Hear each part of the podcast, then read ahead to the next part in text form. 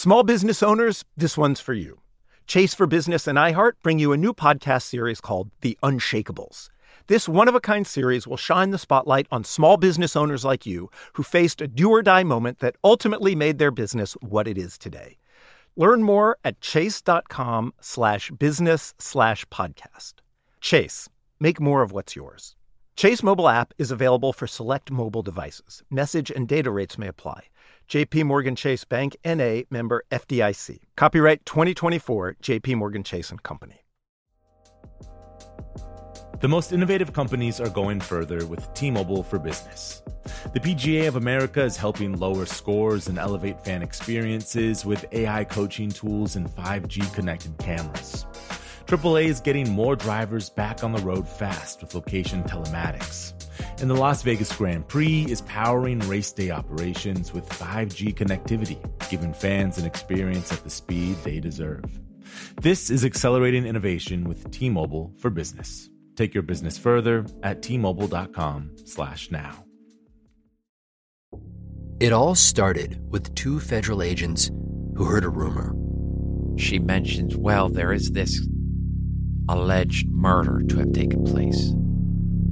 There was just one problem. They had no clue who the victim was. We have to do our job, and we have to find out who did they kill.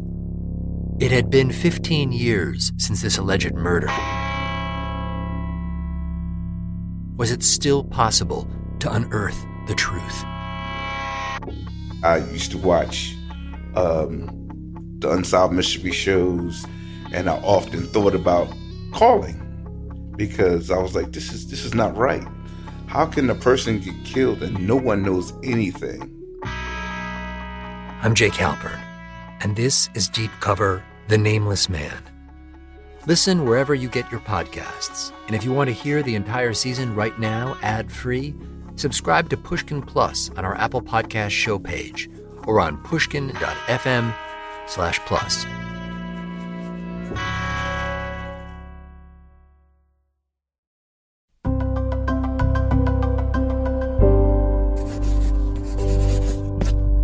Pushkin.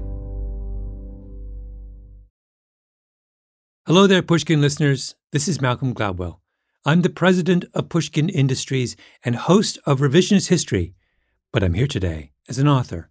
I've written half a dozen books, such as Outliers and Blink, but my new book, The Bomber Mafia, is something different. First, it's a work of history, telling the story of how a new technology, air power, upended the nature of modern warfare during the Second World War. It's also the first book I wrote to be heard rather than read. You can get the print version of The Bomber Mafia wherever you usually get your books, and I love my readers, but I urge you to listen. The Bomber Mafia is not your typical audiobook. I didn't record it in a booth, solitary and pedantic. I worked with a whole team of sound engineers, researchers, editors, musicians, wizards of every kind. They were building the mightiest aircraft in history. I mean, would you rather I just read some torpid, rudderly nonsense like the B 29 bomber droned on through the night sky? Or would you rather hear it for yourself? And the assembled airmen will listen to words that a few years ago would have been fantastic, but today roll casually off a briefing officer's lips. The target, gentlemen, is Japan. When I was researching, I went to Maxwell Air Force Base to dig through a mountain of tapes, interviews with some of the most important military figures of the Second World War. These were the voices of people I'd only ever read about in history books. Suddenly, they all came alive inside my head. It was magical, and it reminded me why I do what I do. We've devised an easy way for you to listen to the Bomber Mafia in the same player you're using to hear this podcast. Go to bombermafia.com and enter your email and payment method. You'll receive an email shortly after payment. Open it and follow the easy instructions to add the Bomber Mafia to your podcast app.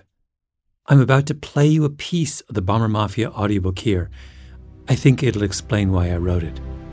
And I hope you'll hear the magic.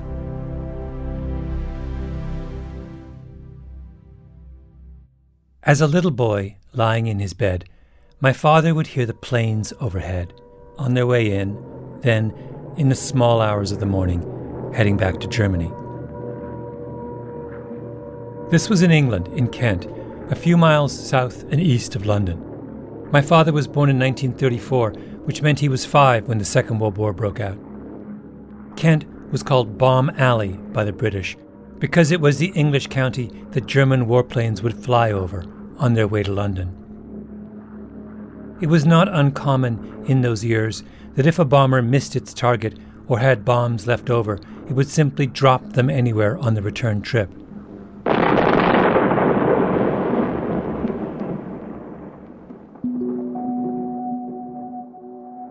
One day, a stray bomb landed in my grandparents' back garden.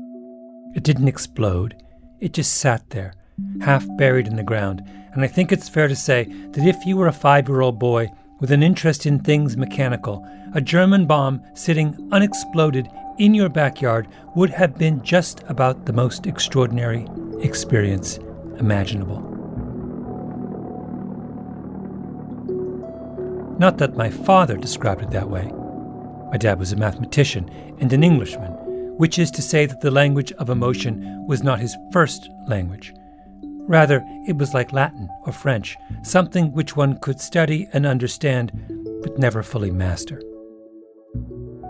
No, that an unexploded German bomb in your backyard would be the most extraordinary experience imaginable for a five year old was my interpretation when my father told me that story of the bomb when I was five years old.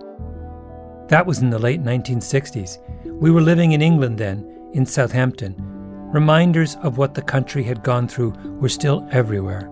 If you went to London, you could still tell where the bombs had landed, wherever a hideous, brutalist building had sprouted up on some centuries old block. Here they come, they come in absolute steep dive, and you can see their bombs actually leave the machines and come into the water. You can hear our own guns going like anything now. BBC Radio was always on in our house, and in those days it seemed like every second interview was with an old general, a paratrooper, a prisoner of war. We shall prove ourselves once again able to defend our island home, to ride out the storm of war. The first short story I wrote as a kid was about how Hitler was actually still alive and coming for England again. I sent it to my grandmother, the one in Kent who'd had the unexploded bomb in the back garden.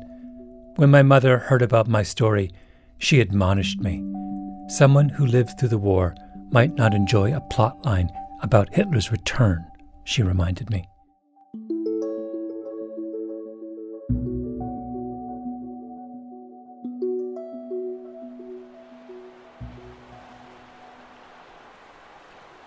My father once took me and my brothers to a beach overlooking the English Channel. We crawled together through the remnants of an old World War II fortification. I still remember the thrill of wondering if we would come across some old bullets, or a shell casing, or even the skeleton of some long lost German spy who'd washed up on shore. I don't think we lose our childhood fascinations. I know I didn't. One day, a few years back, I was looking at my bookshelves and realized, to my surprise, just how many non fiction books about war I had accumulated. The big history bestsellers, but also the specialty histories, out of print memoirs, academic texts. And what part of the war were most of these books about? Bombing. Air Power by Stephen Budiansky, Rhetoric and Reality in Air Warfare by Tami Biddle, Decision over Schweinfurt by Thomas Coffey, whole shelves of these histories. Usually, when I start accumulating books like that, it's because I want to write something about the subject. I have shelves of books on social psychology because I've made my living writing about social psychology. But I never really wrote much about war, especially not the Second World War, or more specifically, air power. Just bits and pieces, here and there. Why? I don't know. I imagine that a Freudian would have fun with that question. But maybe the simpler answer is that the more a subject matters to you, the harder it is to find a story you want to tell about it. The bar is higher. Which brings us to the Bomber Mafia. the audiobook you are listening to now. I'm happy to say that with the Bomber Mafia, I've found a story worthy of my obsession. One last thing about the use of that last word, obsession. This book is a service to my obsessions, but it's also a story about other people's obsessions, about one of the grandest obsessions of the 20th century. I realize when I look at the things I've written about or explored over the years that I'm drawn again and again to obsessives. I like them. I like the idea that someone could push away all the concerns and details that make up everyday life and just zero in on one thing, the thing that fits the contours of their imagination.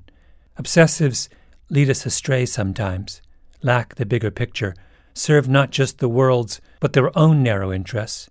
But I also don't think we get progress, or innovation, or joy, or beauty without obsessives.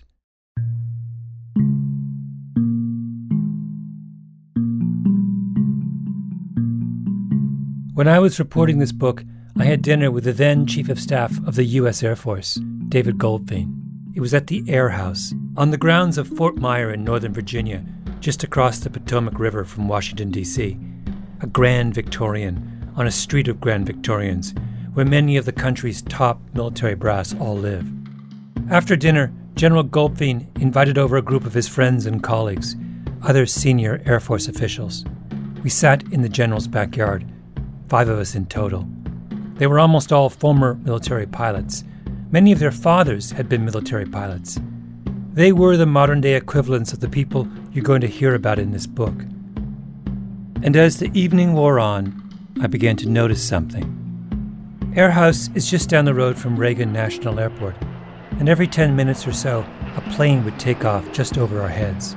Nothing fancy, just standard commercial passenger planes flying to Chicago or Tampa or Charlotte. And every time one of those planes flew overhead, the general and his comrades would all glance upwards just to take a look. They couldn't help themselves. Obsessives my kind of people.